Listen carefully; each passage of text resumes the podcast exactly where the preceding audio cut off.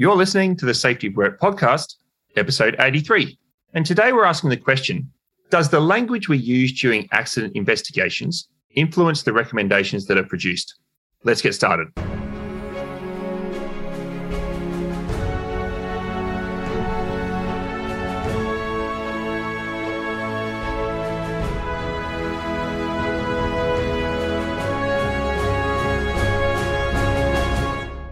Hey, everybody. My name's David Provan, and I'm here with Drew Rae, and we're from the Safety Science Innovation Lab at Griffith University in Australia. Welcome to the Safety of Work podcast. In each episode, we ask an important question in relation to safety of work or the work of safety, and we examine the evidence surrounding it. So, Drew, a confession right up front. I've been absolutely slammed with work, and it was my responsibility to prepare an episode. And this is a little bit late. So, sort of um, taken the taking a, an easy route. So we picked up a piece of research that was done at the lab, and Drew was uh, one of the supervisors of the student and um, also a co-author of the paper. So we sort of sidetracked the preparation for today.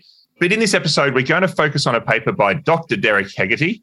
So Derek's just been awarded his PhD from Griffith University. So congratulations, uh, Derek. That's only uh, been publicly announced in the last few weeks.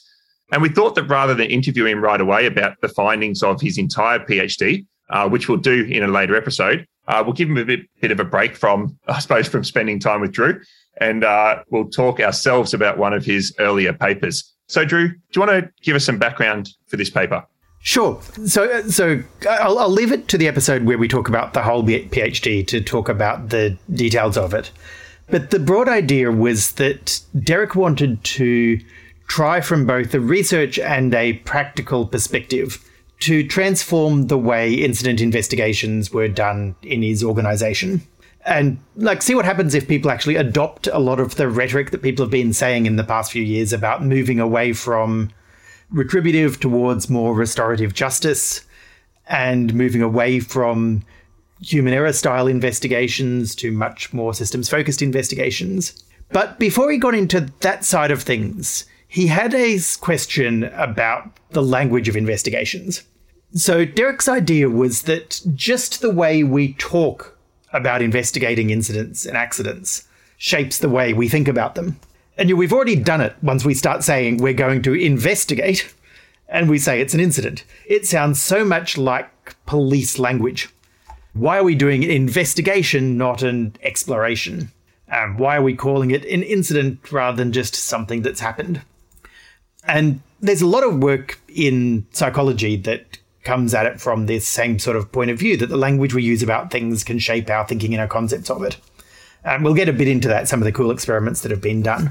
But David, do you want to sort of like talk at all about how we do invest incident investigations now before we dive into it? You've probably had more practical experience than me in just doing investigations. Actually, I actually haven't done an investigation for nearly 10 years, uh, Drew. Um, the last one I did was a really, really serious investigation, and um, haven't haven't done one since. So I guess, Drew, but but I guess it's worth talking a little bit about you know maybe common industry experience around investigations, and you know I think oh, is it even possible to talk about common industry experience? Um, maybe I'm a bit out of touch, but normally an organization will go, something's happened. There's either an actual or potential quite significant consequence to persons like serious injury or fatality. So we need to investigate what went wrong so that we can fix it. Typical aspects of investigation, depending on the methodology you'll use, you'll want to do a sequence of events or a description of the incident, like what happened, start at the start of the shift or the start of the day or an hour before, work through and go, do we understand the sequence of events and what happened? And then once we know what happened, then it allows us to talk about what uh, causes were. So, what are the things in that sequence of event that were out of place, out of shape, wrong, uh, non-compliant, uh, or not, or or missed that caused the incident. And then once we can land on a set of causes, or even some organisations a single cause, then we can go straight to recommendations and actions. What do we what do we need to do? And depending again on methodology, there's different frameworks for how to classify causes. And let's we won't get into a big cause debate, but basically that's it as far as I know. You've got, you've got the event, you want to understand the sequence or the the description. You want to land on what you think was wrong that caused it, and then do something about it. Is that the sort of oversimplification you were looking for? I, I think that's pretty much what I was after, David. And, and I guess I wanted to get you to talk about that leading into the fact that there is hardly any research about accident investigations, which might seem a bit surprising to our listeners because there is a huge amount of academic literature published about investigations. But most of it is telling you how to do investigations, or it's using the results of investigations. But there's very little that looks at how and why organizations go about doing it. So we don't have any generalized knowledge. We just have this sort of like folklore about how to do it. And we've got consultants and advocates and gurus telling us different ways to do it. And we've got academics publishing different accident investigation models and saying, why aren't you using the models? But very little research about it. What little there is basically sort of like tells two broad ideas. You've got your engineering idea, which is the kind of we're doing investigations to fix things. So we start from something's gone wrong, we systematically examine the causes, and then all of our recommendations are ways of fixing the system so that whatever went wrong doesn't go wrong again. So it's almost like there's a single truth, or at least close to a single truth, about what the causes are, and our job is to uncover them and then use that uncovering in order to come up with recommendations. And then, more from a sociology point of view, we've got this idea that investigations are how organizations recover from accidents. So, accidents are disturbing events. Accidents create a lot of uncertainty, they create a lot of distress. And our investigations are a way of going from uncertainty back into certainty by following a well defined set of processes and creating some sort of closure or resolution. Which actually, in, if you think in terms of steps, it looks the same. But the difference is that in the engineering point of view, there is a real truth out there in the sociological process, we don't need a real truth, except that possibly coming up with a narrative that everyone's happy with might actually be a path to closure. That, that finding a single narrative might actually be some sort of sense making or healing exercise for the organization. That's more from a functional point of view, not because that single narrative actually exists. And so, Drew, I like the opening couple of sentences of this paper, which go, I'll, I'll just quote them. How stories are framed can greatly influence the reader's interpretation of the event and the actions taken as a result. The analysis of accidents and the accident report style used to share the story provides a prime example of this. So that's a pretty good, pretty clear, clear intro of what we're about to read in in the paper. So what basically we're we're saying here is that the the how we tell the story of the accident in the investigation frames the the actions. So I suppose this study is trying to say, well, if we change the way the story is told, is it going to change the actions as a result? We, which I think, regardless of what you think of investigations, seems a fairly logical thing to test out. Um, but, but, let's go a little bit directly into the paper.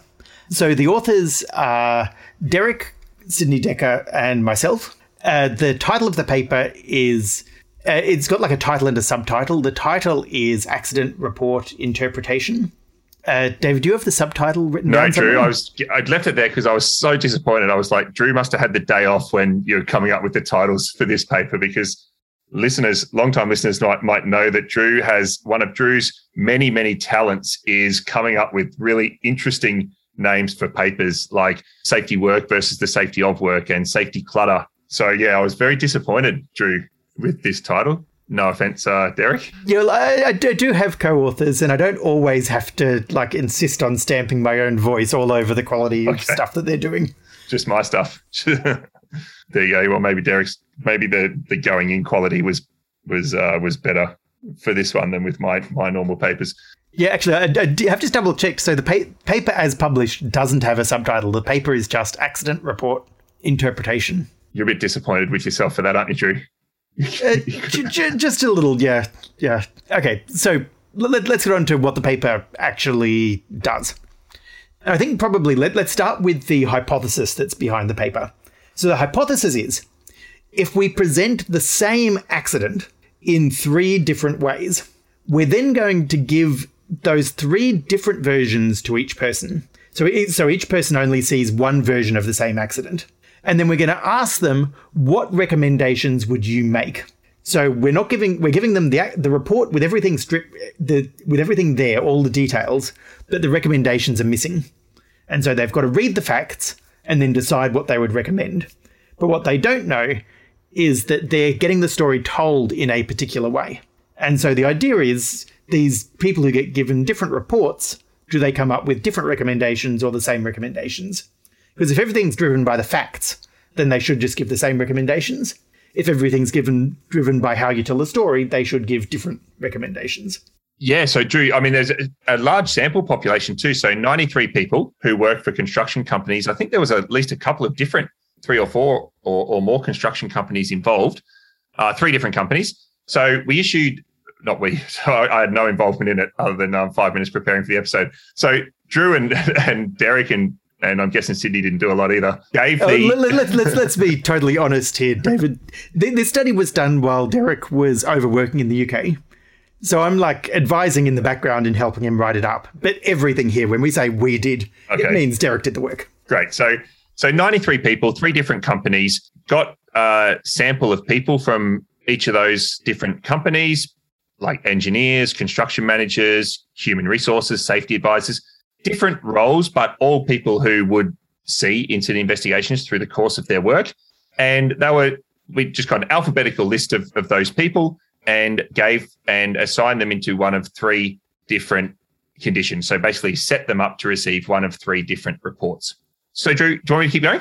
Uh, yeah, keep going and tell us about the three different reports. Yeah, so there was three conditions. So the report talks that are, or report variants. So like I said, each of the participants were randomly allocated uh, one of the three. And so each person, like what Drew had mentioned earlier, only saw, only ever saw one accident report. So they only ever thought, I'm getting shown a report. And what they were given was one of the three reports uh, of the same incident. And basically, the reports they were different in the language structure and style, and then all, and then therefore also just a few a few slight differences in information as well.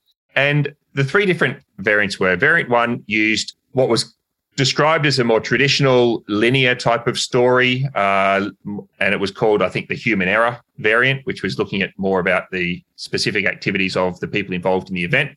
Report variant two, it focused on uh, issues existing within the organization system. So it was more of a systems investigation report.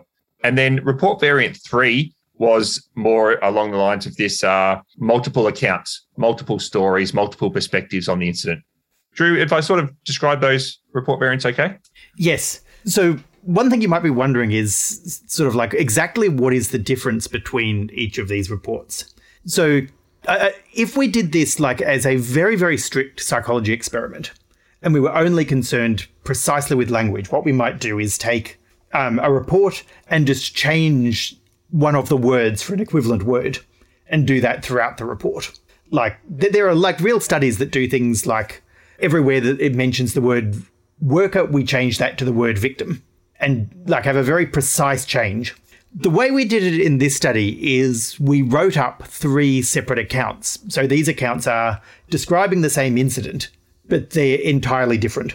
And I think one of the, I don't want to go so far as to say mistakes, but perhaps one of the weaknesses in this study is that because the different styles lend themselves to emphasizing different things, then there are facts which are highlighted in some of the reports where you need to read between the lines of the other reports to understand those same facts.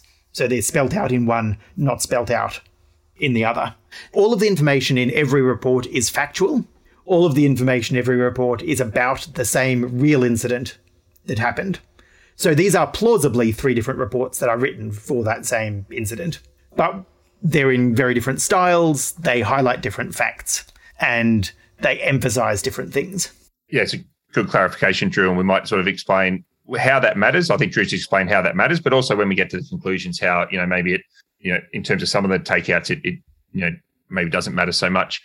The participants they got these these reports, whichever the one of the three that they received, and at the end of the report there was just a heading that just says, um, you know, provide three recommendations based on the information provided in this report, and there was three blank boxes, and they just had to write three preventative or corrective actions that they would suggest as a result of the investigation report that they've just read. So, Drew, do we want to talk about a little bit more about the three variants, or do we want to move on to the results? Uh, let's move on to the results, and then we might go back and talk about how we think the variants influence those results. Great. So, the only thing that I'd probably say is the report, incident report one, from what I read in the paper, Drew, was actually the original real report from the company. So, we mentioned that Derek was trying to change investigations inside his company. So the the first report, the first account, if you like, Drew, the way I understand it, was the actual original real incident account, and the two subsequent accounts were the rewritten two other variants. Is that is that right? Yes, that that's correct. So so Derek didn't write the first report, but he was very familiar with the accident and yeah. wrote the second reports. So it was a real reports. report, which is which is kind of cool because that part, knowing that you've actually given a real report from a company to 31 or 30, 30 or 31 out of the 93 people and ask them what the actions are is really good feedback for you as an organization and something that any of our listeners could do. Get your next incident investigation report, remove the actions, and send it to 20 or 30 people and ask them what they think the action should be. And then do what we're just about to explain in terms of the analysis. And you might, you know, you might see how the way that you're doing your investigations are shaping uh, shaping the actions. So, Drew, talking about talking about these results. So, so when the traditional approach, what was called the traditional approach, or you know, the human or blame focused approach, of those 99 or so actions that came back, so 33 people with three actions each, if that's about the limit of my maths, but that seems about right. It looks like about 71%, 72% of those actions were system focused and nearly 30%, the other 28% were human and blame focused. So you got this sort of 70 30 rule so that 30% of the actions were about the individual and 70% of the actions were sort of organizational uh, and system. Yep. And so just to clarify what's meant by those two categories, a human or blame focused one is anything that specifically says we should punish the people involved we should do some non punitive action for the people involved, like training or reinforcing corrective behavior. So these are unam- unambiguously the person has made a mistake. We need to either fix the person or get rid of them. And then everything else goes into system focused. So that ranges from communicating about the accident or reviewing the risk register, making changes to the physical workplaces, making general changes to work practices, making changes to systems and documents. And so, Drew, given that there's about 30% of those recommendations in that, can I kind of assume, dangerous, but I could I kind of assume that because each of the 30 people had to put three different actions, can I kind of assume that every single one of those 30 people actually had uh, punish or retrain actions as one of their three? It'd be probably pretty close to that. David, the raw data isn't in the paper and I don't have in front of me, but I don't think that's in fact the case. I think we had quite a range of different people here. And one of the reasons why we've got so many system focused, even on the original report, which is very blameworthy, is that we've got a lot of people who are also very system focused in the organization. And so, what I think is useful to take out of this first one is just how many systems actions there. So, it's not like we were hiding details in this report that made it impossible to come up with system focused recommendations. Yeah, there, there, there was enough detail there to come up with good system focused recommendations. It's just that lots of people wanted to also punish the person or retrain the person.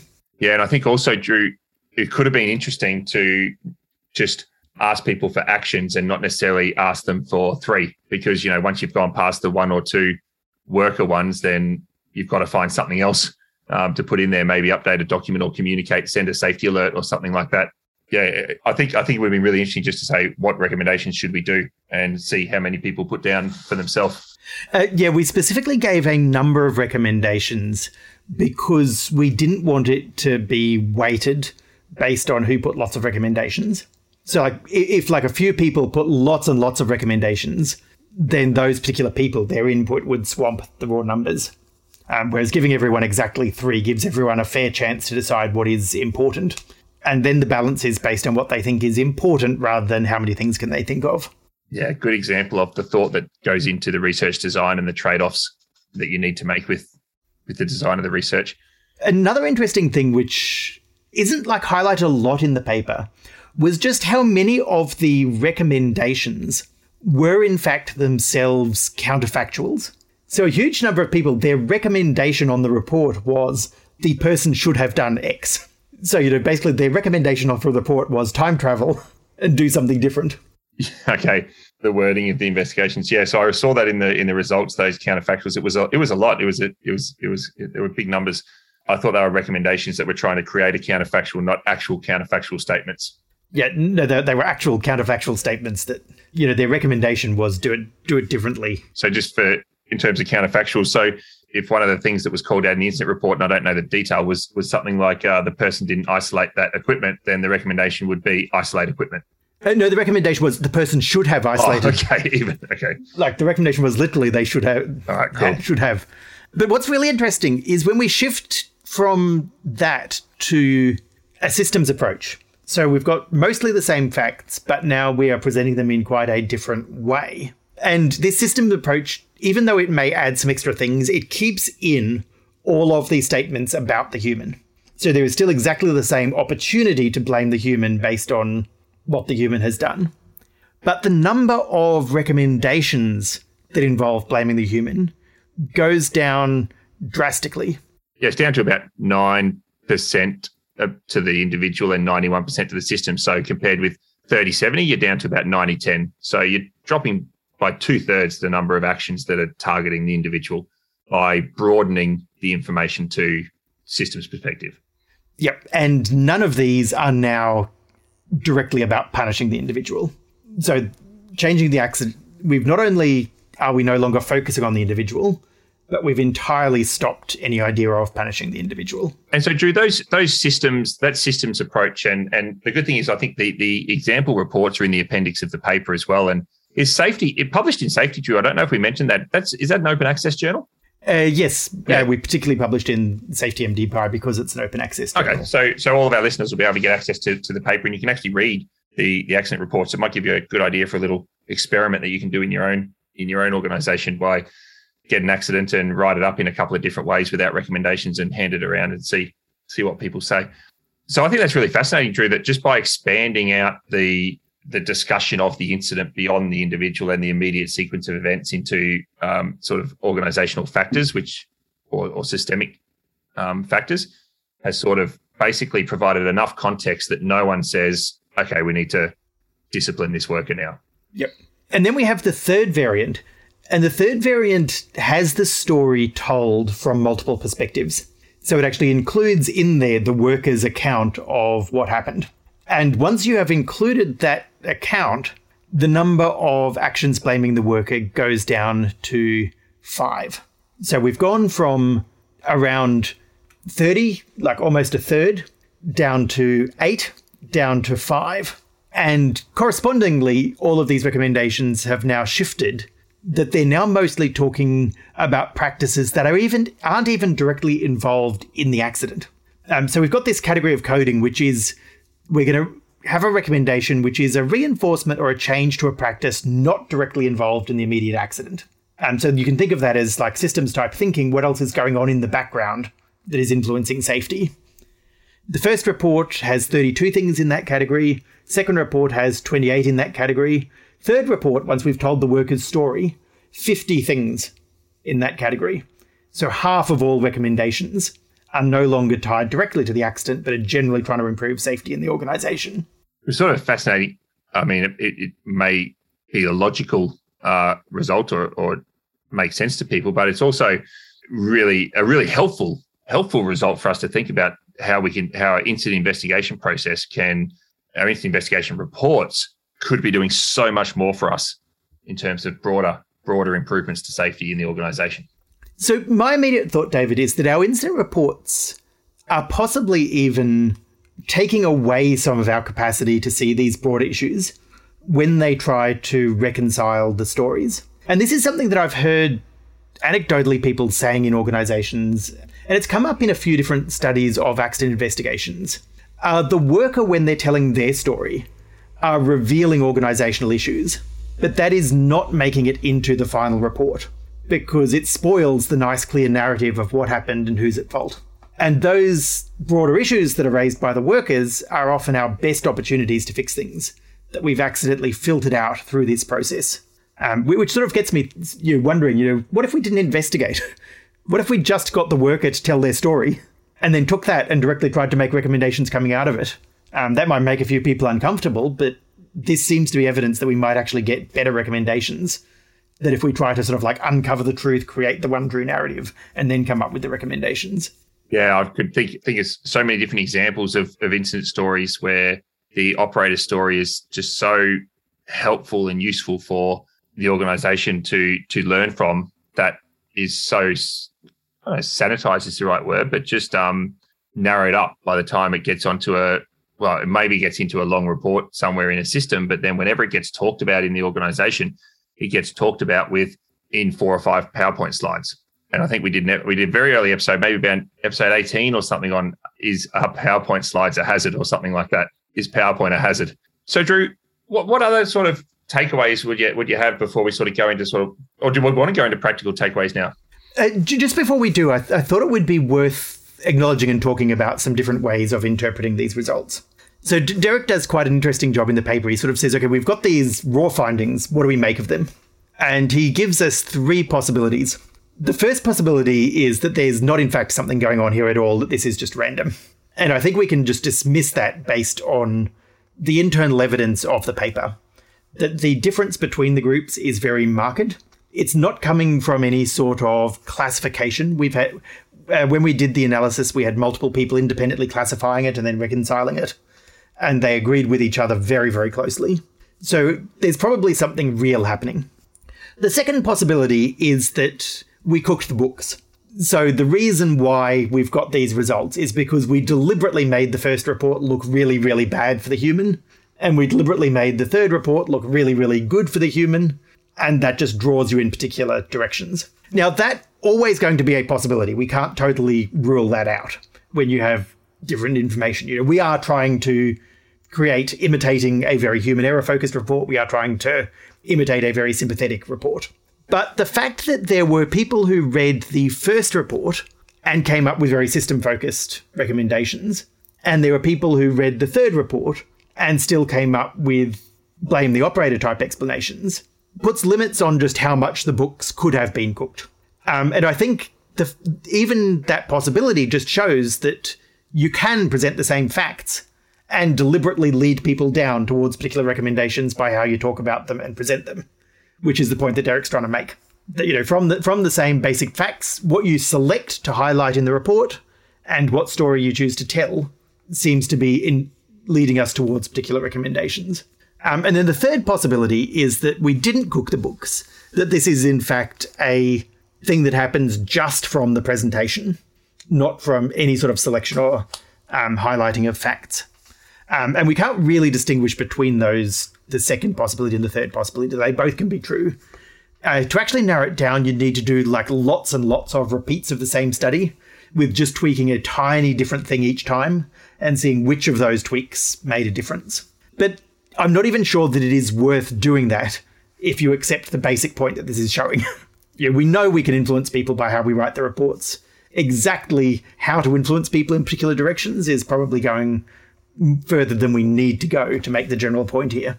And I think to make the practical point here, so Drew, thanks for thanks for explaining that because I think that's really helpful when an author goes, you don't have to read between the lines of the results and try to think about, you know, what could be causing it when they the researchers themselves have done the work to try to make sense of it and, and are openly communicating that. So, Drew, practical takeaway time? Yes, let's. Okay.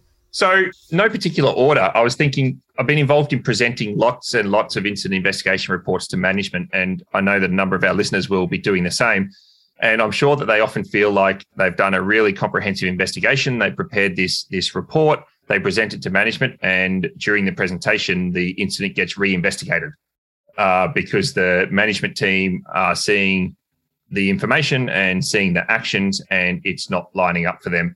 And maybe we need to think sort of really carefully, Drew. I'm sure we really need to think really carefully about when we get to the end of the process, presenting information that uh, makes it clear and easy to know why the actions that have been identified are the actions to go forward. So, for example, from this, if you've got a very worker uh, traditional human error type style of narrative in your incident investigation, and then you present all uh, system type fixes, then you might have a senior leadership group that goes, "Hang on a minute, what about the person involved?" Or and vice versa.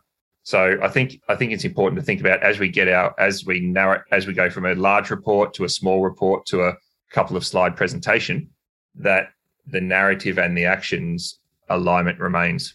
Yes, I, th- I think that's very true. The second thing that you've got here, David, is about investigators training. And I'm not sure exactly what you meant by this, But I certainly think that very often we have people who have good intentions about having less blameworthy type investigations, but our processes for doing the investigation then still seem to lead us back to very human error type explanations. And so I think that's where we need to train investigators how their choice of language and their choice of framing leads them down those paths. And that understanding that things are not raw facts, things are selected facts, interpreted facts, presented facts, and that those make a real difference in how the narrative gets told. Giving people some training in that might be helpful in coming up with better investigations. Yeah, Drew, this is sort of this with great power comes great responsibility and and and you want great capability in in people who are I mean I mean this is you know this this research sort of shows that the way that the the investigation is written down makes a huge difference to the way that people think about their recommendations, the adequacy of those recommendations, and even even shaping shaping the recommendations. So I suppose we've seen it on paper, but you can sort of imagine through the investigation process, the way that the investigator is conducting that investigation is continually shaping the recommendations in their mind. So we actually need to change the way that investigators are conducting the investigation itself. Because my extension of these findings would be, which is this third takeaway here, is you know you maybe need to rethink your accident investigation framework, um, all of your causal categories, um, and how you actually go about your investigation methodology. Like you said earlier, Drew, does your whole report structure change to just be, you know, here's the date, date and time of the incident, and here's the worker's account, and this is how we just tell the worker's account, and that's it. And then we we share some reflections of other stakeholders involved, like managers and engineers and others, and we go workers account reflections of you know related stakeholders and then actions. So I think this idea of investigator training and investigation framework could do with some maybe deeper thinking, deeper research. True, that was what I concluded.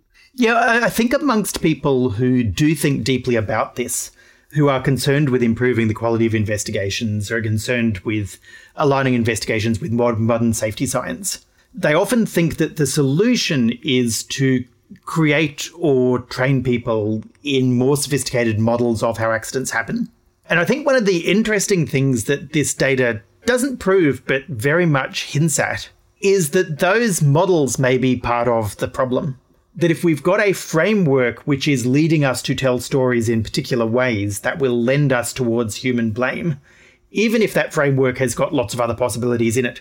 Um, so, what I'm thinking of here is something like some people try to move towards a just culture by having a framework about culpability that sort of has at one end the person is totally innocent mistake and at the other end very deliberate mistake and there's a flowchart in the middle. But the trouble is that entire framework, even though it has the possibility of the human comes out as innocent mistake, it is causing you to tell a story that is a story about a human messed up. How much was it their fault? Was it a little bit their fault? A great deal their fault? Entirely their fault? It's a story about human error something like ICAM breaks things into categories. And it says, okay, you've got to focus on the organizational aspects, you've got to focus on the work task aspects, you've got to focus on these aspects, and you've got to focus on the human aspects. And again, we're telling a story where there's factors each level, including a bunch of factors that are blaming the worker who was right there. And so, even though we've got all these possibilities, ICAM still ends up with lots of human error style um, findings. Yeah, and not for that. I mean, it's a very well known, very successful methodology. Start like the PEEPO framework starts with people and I've seen, and again, not so much the framework, but the methodology as much as the the application of the methodology, because I've seen the majority of investigations I've seen have got nothing in the organization category and a full column in the people category. You know, so I think I, I think you're right, Drew. I think it's you know all of these models are kind of reductionist type models, and um, they all start with the people involved. They all start with other people's accounts of what the people involved did. And maybe it's a full flip of actually starting with the actual people involved account of, of them, what they did, and not sanitizing or changing that um, and getting that sort of discussed and aired and shared openly. And then go and get the reflections of other people in the organization, reflections of that that account. Uh, but I, I think this kind of leads on to the next takeaway, which is that I think we should seriously ask whether the analysis phase of accident investigation, actually helps us come up with better recommendations.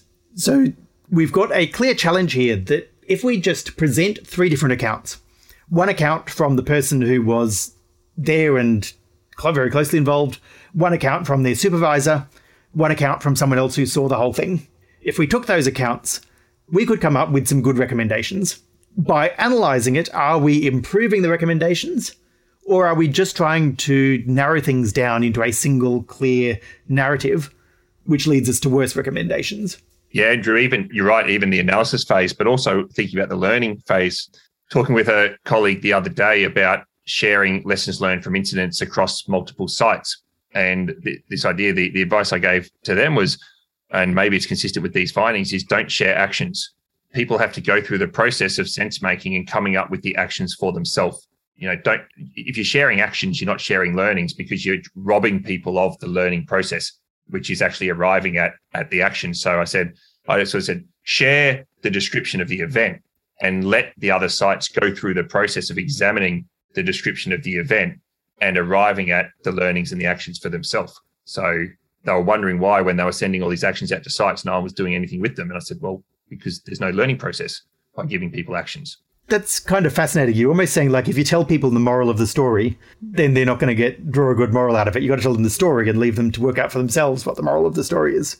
Well, maybe, yeah. Well, maybe, yeah. I, I guess, I guess the the idea there was to um to a learning process involves involves dialogue it involves reflection it involves kind of like the assimilation of knowledge into my local into my my own context and so you've got to let people go through that process to to learn learning from incidents is not sharing actions across multiple sites was sort of my conclusion so our, our takeaway degenerated into a bit of a discussion ah, there David, sorry. but I, hope hopefully it has actually created some thoughts in our listeners about what you could do yourself or what you might think about this sort of study maybe we shouldn't have done takeaways, David. Maybe we just sort of said, okay, let's tell you the story of the study, and you yourself go through the learning process of working out what's appropriate takeaways from this. Yeah, maybe we could do that one one episode. People do like the takeaways though, though, Drew. So um, maybe I don't steal with that, but but maybe if you if you engage with us on LinkedIn or something, we can we can uh, extend the learning together. So, Drew, the question we asked this week was: uh, Does the language we use in incident investigations change the recommendations that are produced? So I think the short answer is that yes, they do. The same facts communicated in a different way lead people to make different recommendations. All right. Uh, thanks, Drew. That's it for this week. We hope you all found this episode thought provoking and ultimately useful in shaping the safety of work in your own organization. Join us in our discussions on LinkedIn or send any comments, questions, or ideas for future episodes to feedback at safetyofwork.com.